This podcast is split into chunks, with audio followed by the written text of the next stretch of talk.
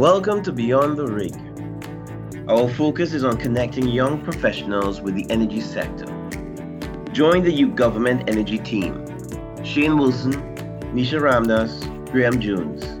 This season, we will be engaging in conversations with leaders from various companies within the energy value chain.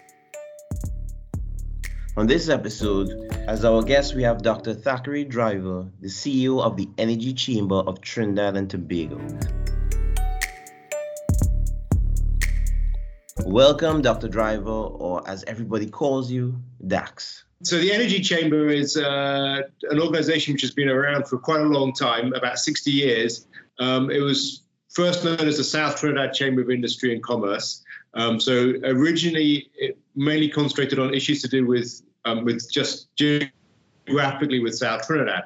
But it had this very strong association with Plipdeco because, it, in fact, it actually founded Plipdeco, uh, the landlord for Point wow. Lisas, uh, in 1966. Um, so originally, Plipdeco was owned, um, majority owned or controlled by by the Energy Chamber, um, and um, uh, the, the the well, actually was then called the South Chamber. So the South Chamber then you know, had, had wanted to see the development of this petrochemical uh, cluster in, in Point Lisas.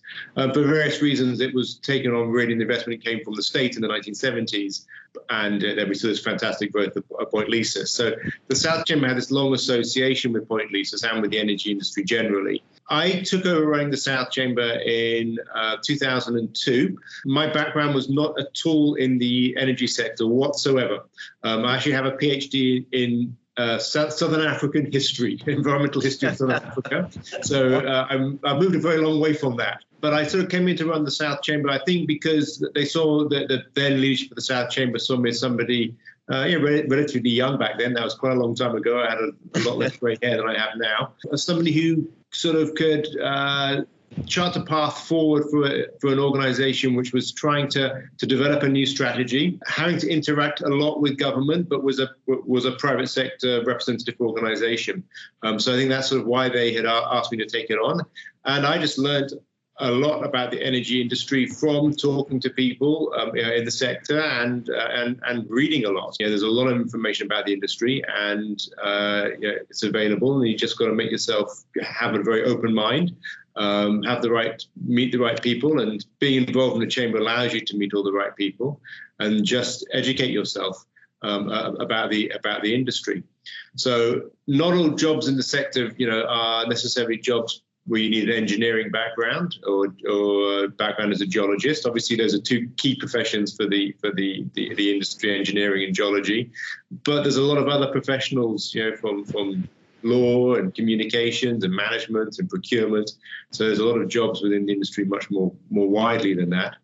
And the chamber is a pretty unusual beast because it's, uh, you know, we're a trade association. We're, we're owned by the members. There's about 400 members um, of, of the, the chamber, and they the whole gamut from um, you know the major international uh, upstream oil and gas companies, the, the state companies, the uh, NGC and, uh, and Heritage, and then uh, all of the petrochemical plants in, in Point Lisas. But then most members are actually service companies and contractors. And again, there's quite a big mix amongst them. There's some, you know, there's the local subsidiaries of the global giant companies. But then, yeah, there's a lot of um, you know, medium-sized family-owned businesses um, uh, in the industry who offer services to the sector. Uh, and in a way, those are sort of the core uh, you know, companies with, with, within within the chamber. I think it's sort of what sets us apart. Makes us a little bit unusual compared to, to other associations. We have that we have that mix across the entire uh, the first of all the entire value chain um, of, of the, the gas and the oil industry, um, but also you know, the value chain of, of the operating companies and the service companies and and uh, and subcontractors as well. Um, so trying to bring all of them together um, is sort of what the chamber does. Thanks so much for that kind of introduction. First, to understand um, the, the energy chamber, basically the evolution of how it became the energy chamber from the like the South Chamber to the energy chamber, and also interesting um background how you have a background in history and you actually you know. You, you took that background and you evolved yourself in terms of uh, I know you're head of the, the, the energy chamber you know which is sure. so critical for for Trinidad. You know, um, in, in, at least in the last four years, in terms of the work y'all have been doing, has been out there a lot from talking about the opportunity costs, decarbonization, and also working with, with not only the industry in terms of like the BPs, shells, etc., but also working with the government as well too. Sure. So you know, yeah. So it, we we know like the energy chamber is definitely a a critical stakeholder with, with, with those with influencing change. Yeah. And as young professionals, that we need advice on is like how basically in terms of what are some of the lessons that you learn trying to influence change. Yeah, so that's a, yeah, a really good question, and it's not a, it's not something which is easy to, to answer. Um, yeah, how do you actually drive um, people to change their mind on things because that's essentially what you're trying to do when you're trying to ad- advocate for, for, for change. So the South Chamber, from its earliest days, had set as one of its priorities that it wanted to change things. It was very clear when the chamber was set up in 1956 that uh, it wasn't there about protecting a status quo. It was about trying to, to, to actually change things for the better. Um, so that's been a key sort of underlying philosophy which which has existed right the way through all the things that chamber has done so you're trying to influence change one of the things i think that i've learned over the years is that is that that takes a long time um, and you have to keep at it uh, it's not something which you can make just one good argument and write one compelling paper and uh, present it to one policymaker and somehow that's going to change anything. That's not how advocacy work um, actually uh, has any success. What you have to do is you have to take along a critical mass of people you have to change their minds to, to, to, to change how they're thinking about a problem. So if you take the energy efficiency um, side, you know, the, the, the, big argument which we're having to try to, to, to, show people is that there isn't such a thing as, as cheap electricity in the country anymore. And that we have to change how people think about electricity. We have to change people's mindset around it. Uh, and that's not about just you know writing a, a, a, strong technical argument. And yes, we can do that, and there's people who you know, we can tap that expertise um, you know, to, to, to, get those answers. But then, how do you constantly communicate that and keep that in front of people and, and get people to, to, to, to, move their position and think about it in, in a new way? That is a long, slow process of communication. You don't get to it just by talking to the people who you already are your supporters. You don't. You can't just you can't just preach to the choir. Uh, you have to talk much more broadly to people. And but likewise, you don't get to it by arguing with people who who, are, who are opposing you either. So it's not about getting into in, into a, a you know a, a, tit for tat with, with, with people who are strongly opposing you. It's a it's about trying to convince people uh, in general you know that this is a change which is which is necessary. And when you do that then policymakers will begin to listen. When they hear things repeatedly and, and, and they feel there's a groundswell of opinion going in a certain direction then then you can influence the, the, the agenda. Uh, the challenge with that i think from a lot of people in a business association is that business leaders are used to seeing sort of results based upon very clear metrics so you sort of you know you you you implement a project to improve the efficiency of doing something, um, and uh, then you know the, the, the business leader say, okay, well we've, we've succeeded in meeting that metric. With the advocacy work, the metrics are a little bit difficult sometimes to see exactly what you're doing. So you have to sort of, I think, have a different mindset, uh, you know, about trying to just change people's views. Um, it, just, it needs a lot of communication. Um, I think the thing that we have found over the last few years, there was a stage when we were very much, I guess, talking amongst ourselves in the industry um, and you know convincing ourselves that, that, that, we were making the changes. And I think that we realised in the chamber that we had to reach out beyond that, you know, and reach to, to, to younger people.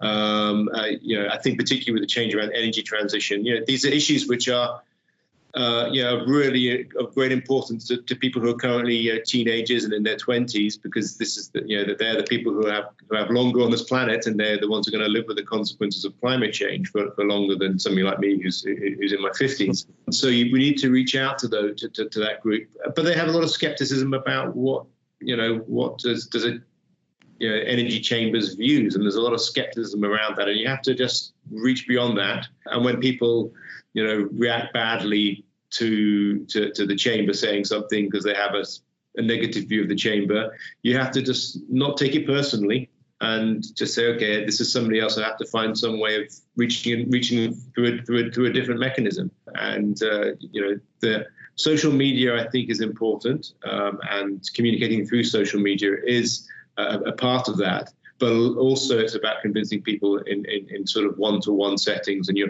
your biggest advocates are also always going to be um, people who are going to argue your position in a in a one-to-one personal conversation with with their family members or their neighbors or their friends. So thank, thanks so much, Dax, for for for basically providing that advice. You know, um, and you, you hit something key there. You know, um, change takes a long time. You know, and I think.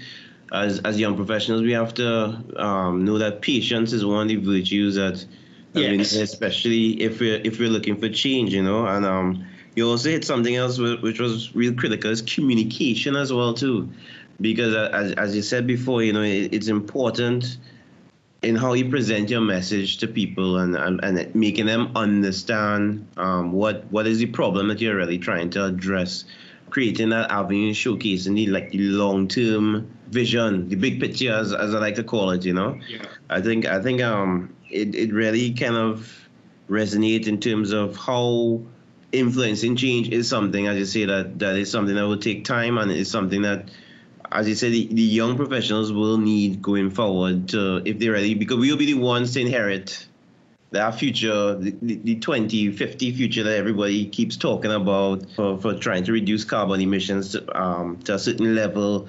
So I believe, you know, in, in terms of understanding how how we could become more influential. That is a, a skill set that, that we will need going forward, you know, because it's not just our um, bosses, but actually, as you know, in the sector, you know, you have to deal with politicians, you have to deal with a lot of people outside that those external stakeholders as well to, to, to buy into that vision as well too. So it, it, it was real um it was real good to hear, and you, you broke it down simply for us in terms of um in terms of the advice you could give um, influencing change, which is real great. One of the things that I, I don't know if a lot of our listeners might know, but the, the chamber also has a, um, some influence outside of Trinidad as well. I mean, you all have been present um, in, in Guyana, um, in Barbados, of the islands. You've been networking up there as well, too, you know. And I, I think one of the, the questions that they, they want to find is like, what advice you could give like a young professional who may want to get a, a job in the sector, in the energy sector, probably in the CARICOM region? I think the first thing is to say is that, you know, the CARICOM offers a massive opportunity because for skilled professionals that they, they can, they have that ability to move. So the first thing is to get your skills and then to get your skills certificate. Um, we're trying to expand the, the, the scope of the skills certificate. So that's some work which I have been sort of advocating for and working with the CARICOM Secretariat around. Uh, and I'm quite involved with something called CARICHAM. I'm the current chair of something called CARICHAM. This is a network of chambers from across the whole Caribbean. So one of the big things we're trying to do is is expand the skills um, certificate ability to, to, to, obtain the skills certificate to more uh, non-university graduate um, uh, skilled people as well. But if you if you are a graduate, you can get the skills certificate, and that sort of gives you that's your passport to, to, to, to work around the region. And as a young person, uh, yeah, it's, that is the perfect time to, to, to move to a to, to a different location and to look at the opportunities. You know, I, I, I, I'm originally uh, English, you know, and I, I uh, emigrated to Trinidad. My wife's Trinidadian. She wanted to come home when I came here uh, without a job. Um, it's quite scary uh, when, you, when you do that. Um, mm-hmm. But you know, it's when you're young, uh, before you have kids and a mortgage and things, it's actually a bit a good time to do that. Once your kids are in school and you've got a mortgage and a car loan and things, it gets more difficult.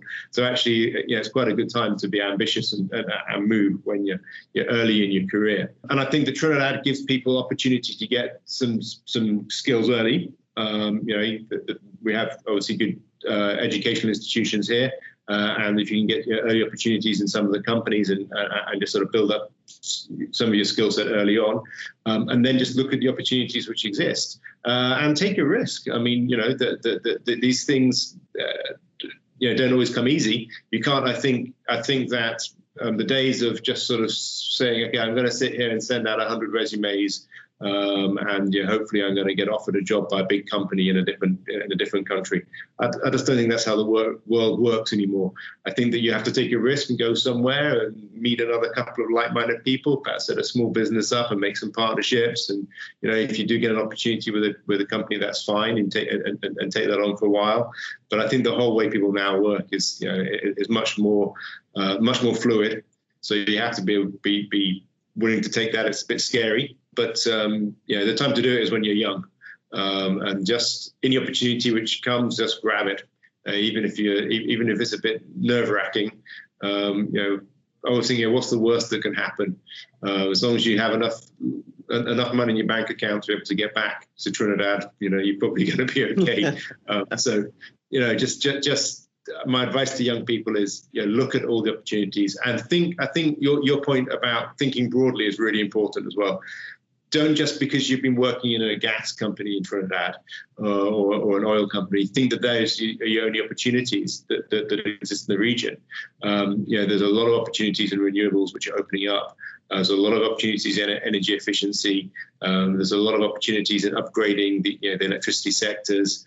Um, you know, things like geothermal. So if you have a drilling background, you know, geothermal energy might be a very interesting area to look at. If you if you've been working in you know uh, in, in, infrastructure, you know, the the uh, LNG import terminals which are being developed around the region. These are all really interesting opportunities, and I think that people, you know, just need to keep, have their eyes open be willing to move and take a risk on something. Yes, yes, um, definitely, because you know, um, something that you said there, you know, the world is changing rapidly, and we're actually in a, a phase where I, I, like to categorize as, as three C's, where you look at um, COVID, carbon, and then climate change. You know, as young professionals, you know, so we are basically in an industry that's constantly evolving, and you know, in terms of understanding where the opportunities are as you said, it's not just going to be about just sending out a, re- 100 resumes anymore. You know, you have to be thinking outside the box, looking at innovative ways of actually trying to get a job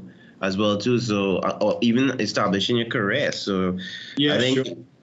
what, what you said there really. Um, network, networking widely is really important because a lot of opportunities you you don't hear about because they're advertised in the newspaper. You'll hear them because you have spoken to somebody who's like-minded so I think that those networking opportunities are really important. Um, and a lot of that you can do now, you know, not having to physically travel, you can do that you know, online uh, and, and, finding the, the, the, right spaces to have to have those uh, online connections with people um, through through, through through LinkedIn or through whatever the, the, format is. Talk to people and see what's going on in, the, in their market. And people will usually share information with you. People, particularly professionals, are very keen to share information because um, they are interested in what they're doing. yes, and, and I, I think they understand that if we are to make a dent and actually make meaningful actions for for climate change, you know, it's going to be a collaborative effort as well too. So the more information you have, is, is, is the more you can frame up how you can make like better decisions, understand what some of the latest technologies and trends out there, and you know, as as as young professionals come up, you know, we, we, we need to, to be abreast of those key initiatives. You know, um, LinkedIn is a, a great platform in terms of uh, getting information, meeting people as well too. You know, I'm a user on LinkedIn as well too, so you know, I, I understand the power of LinkedIn actually. So it's a it's a great platform, and even for jobs as well too. You know, you see a lot of people advertising jobs as well on LinkedIn, providing advice on LinkedIn as well too giving their own um, stories of their journeys. So you know, it, it is a way where you can even get a level of inspiration. You know, if you're maybe having a rough time, and you know, you would see these users who may not be on your network but on your feed. And you know, it's a, it's a good way to, to know that you know um, out there there are a lot of people who actually buy into the to the to, to the whole purpose of evolving. You know, as a, as professionals. You know, there's a so I, I definitely understand what you're saying there. You know, in, in terms of going forward. You know, so one of the things actually um we wanted to kind of also touch on is in terms of mentorship within the industry because you know um, the energy chamber has a has a great presence with, with a multitude of stakeholders, whether it's government, um, whether it's with the BP's shells, or even the smaller companies, which would be like home businesses. And we know that there'll be a lot of wealth of knowledge there as well too. And one of the things that are, at least from my personal experience, that is lacking in Trinidad is that level of mentorship for like young professionals because when you actually finish university and you, you start working, you know, there, there's nobody there really to kind of, there's no structured approach in telling you how to evolve your career where it would be like a level of succession planning for the industry, etc., to, to, to really bring that that change as well too, you know, in, in terms of career development for young professionals.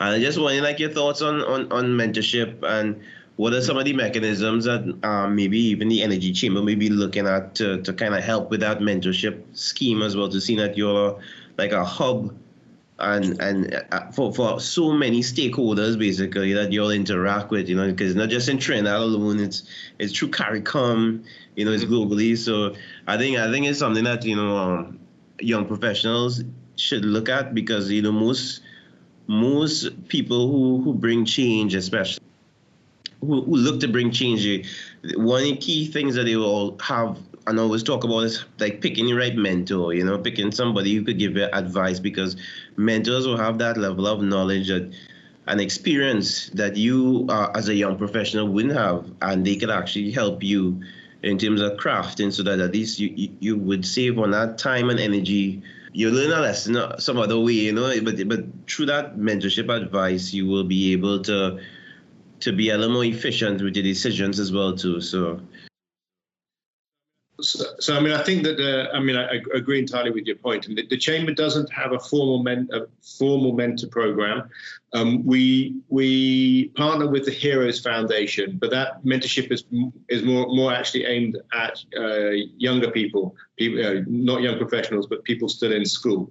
So that actually sets up mentoring relations between young professionals um, and people in schools. And you know, the big thing we do every year is the, is the the youth forum at the Energy Conference, uh, and we do that in partnership with the Heroes Foundation, where we're bringing um, school kids you know, in to meet with leaders in the industry.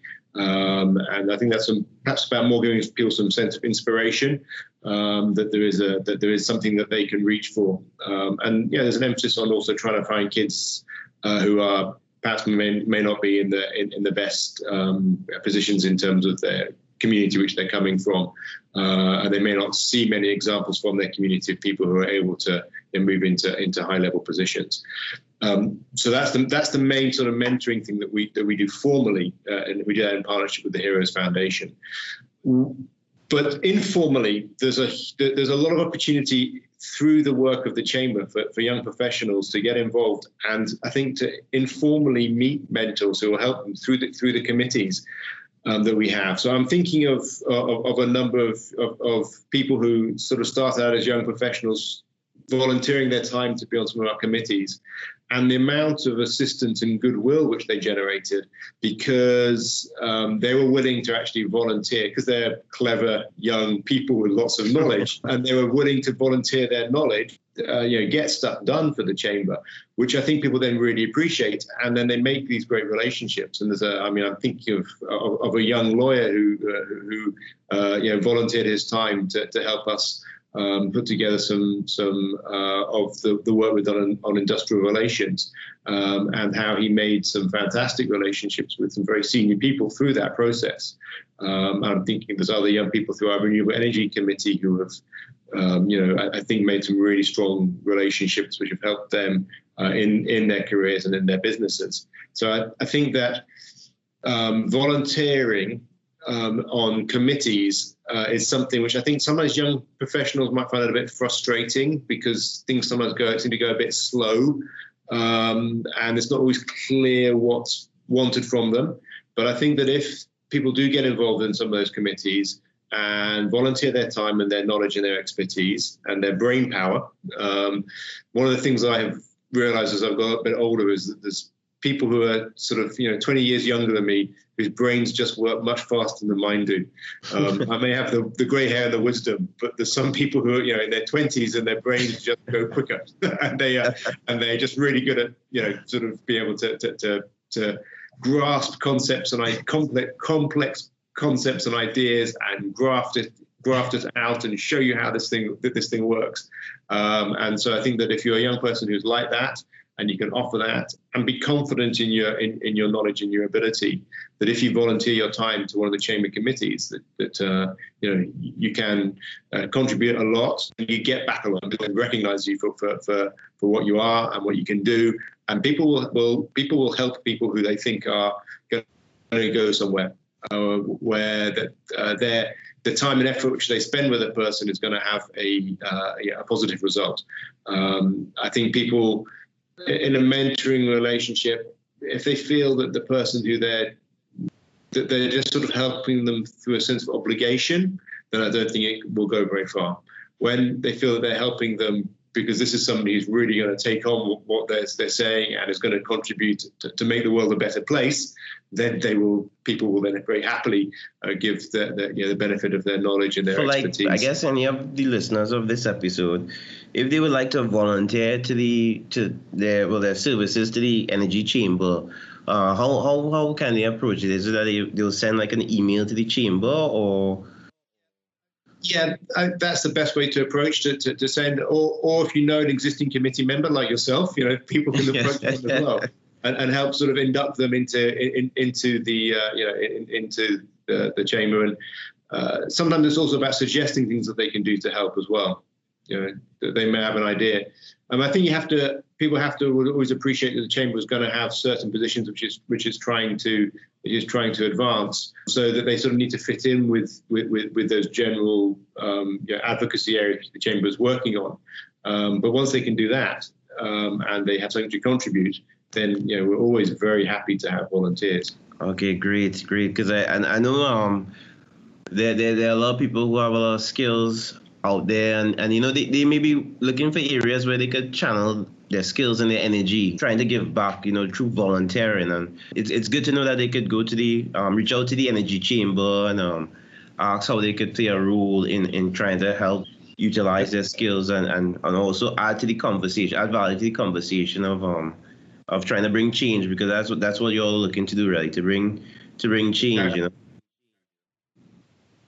but I mean, but it's not. I mean, I'd also say it's not just us alone. There's other people as well. There's, I mean, you you you are doing this through, through what you're doing at the moment. So, uh, yeah, and there's a lot of other organisations like that, like the I Am Movement or the Heroes Foundation, you know, who who are uh, you know organisations which have a lot of opportunities for for younger professionals to really contribute to, um, and uh, you know, to to to volunteer their time.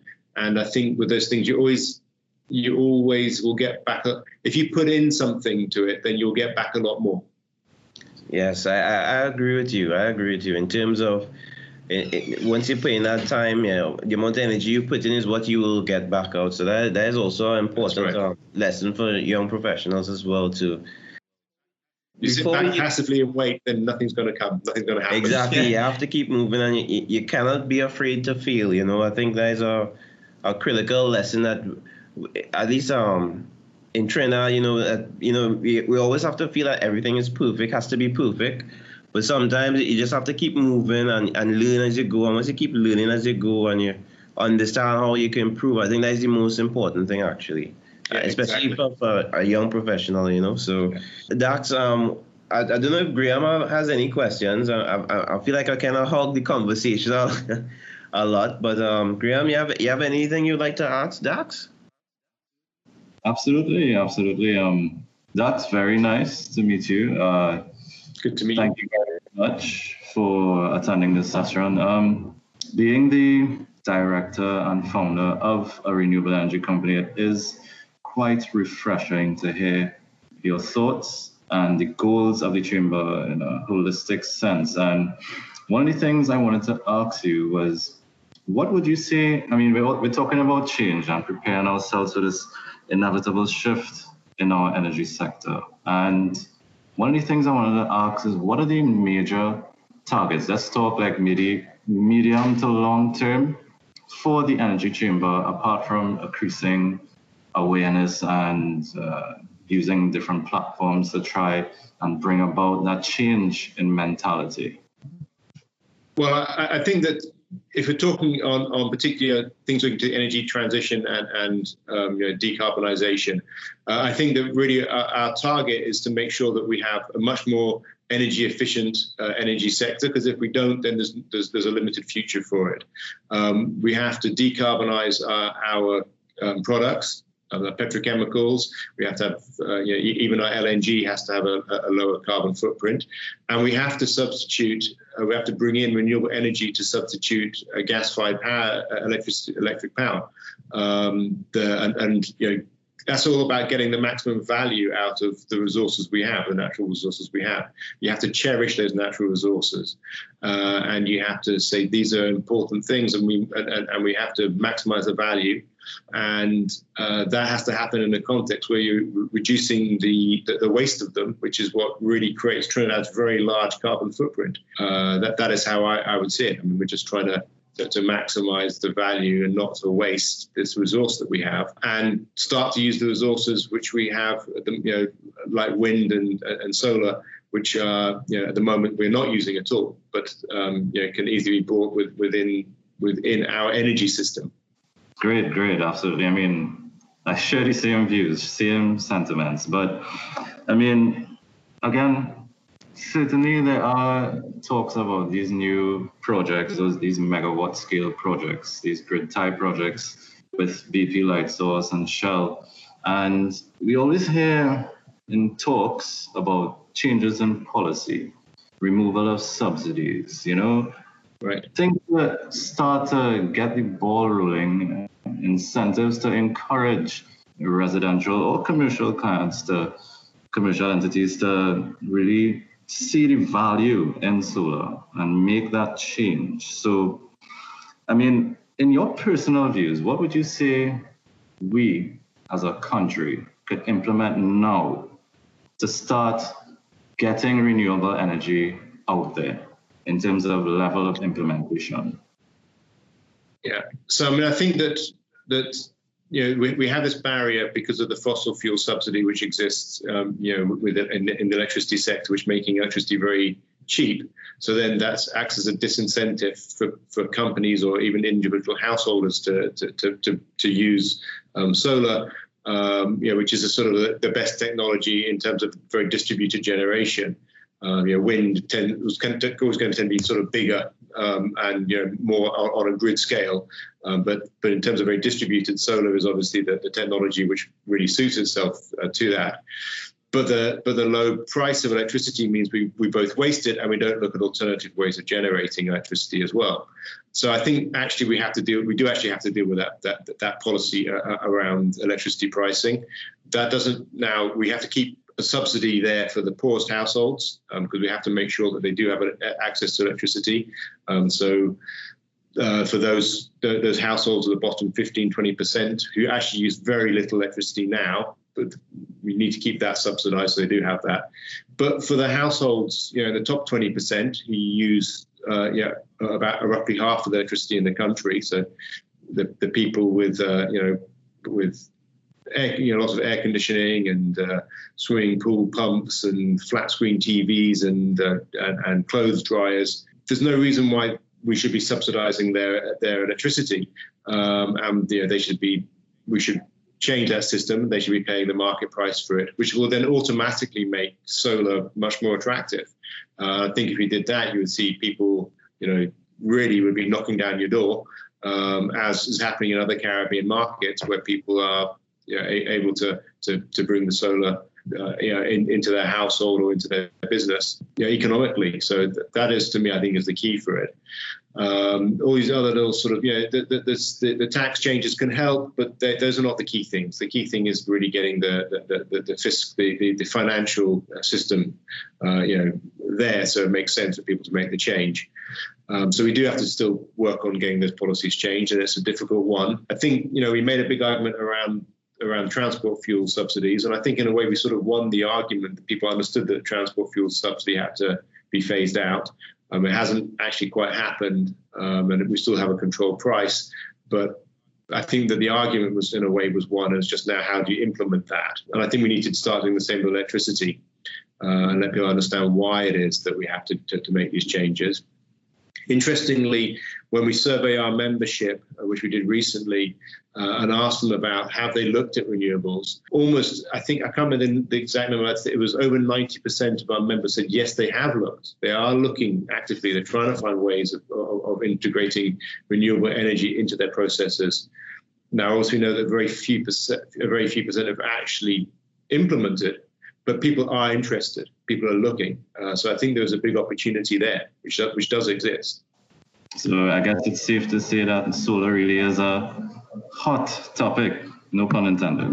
yeah, no, I think solar is, you know, and obviously for for, for you know for the Caribbean, and you know, it's not just Trinidad, it's the entire Caribbean region. Solar obviously makes a you know, you know that makes a lot of sense. The you know, it was great if if we could also bring some some of the other technologies in as well. I mean, I think solar and wind integrate well together. I mean, the big advantage we have in Trinidad is having having gas-fired power. You know, really does lend itself very nicely to integrate with the intermittent renewables like solar and, and, and wind. So we should take advantage of the opportunity we actually have. Absolutely. Couldn't agree more. I think you really hit the nail on the head. And I mean, there are so many, that's just for starters. There are so many other policies and ways where homeowners could actually treat their solar system as a business. Net metering, I'm talking about, but sure. we'll save that for another day. But thanks very much, Dax. Really enlightening to hear your views. Um, really look forward to working with the Energy Chamber on this podcast and in future episodes uh, to come in the following years for the youth government of Trinidad and Tobago. Great, Thank fantastic. You. Thank you. It really, it really was a, a, a great um, session with you, and um, I, am still shocked. Um, I never knew that you you had a background in history. and um, yeah, no, I do.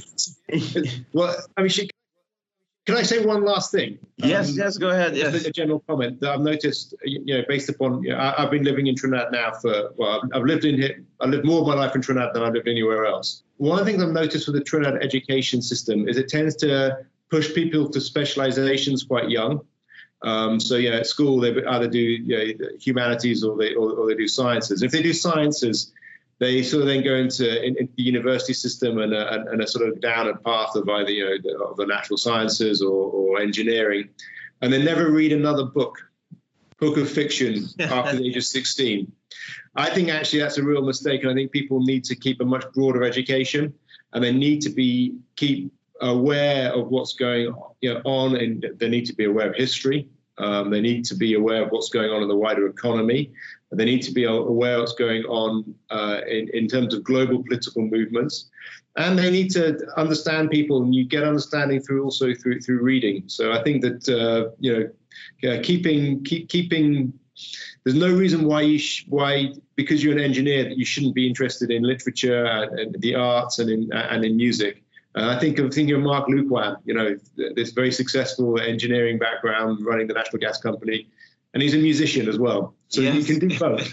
so I would encourage people don't over specialize in in in uh, you know keep keep an open mind and keep looking at different things and be widely interested in the world and in people. Because uh, if you want to influence people, you need to understand people.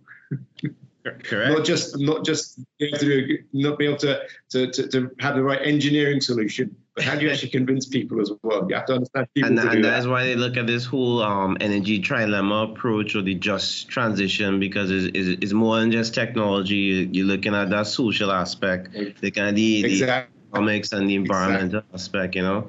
Exactly. And you know, um, actually, when you said you have a background in history and you, you talk about how how they actually know the head of the energy chamber. You know, it, it, a quote came to my mind that was from um, Oprah Winfrey, who actually said, you know, it doesn't matter who you are, where you come from, the ability to triumph begins with you always. You know, and, and is within you, and you doing that self development and always striving for progression is what is going to help you to really excel as well too. You know, so.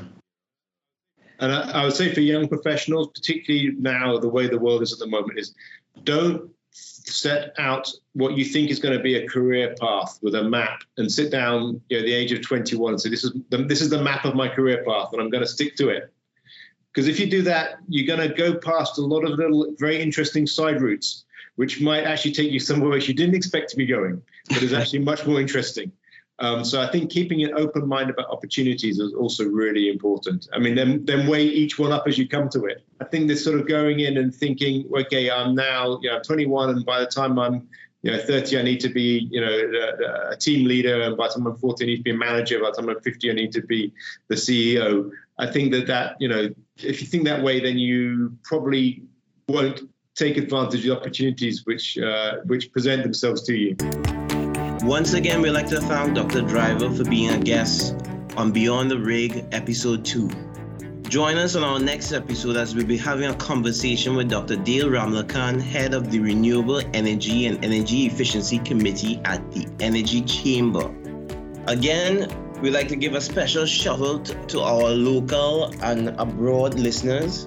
And just a gentle reminder to subscribe to us on Spotify, Apple Podcasts, Google Podcasts and follow us on Instagram, Facebook, and LinkedIn. Beyond the Rig. Until next time, stay safe.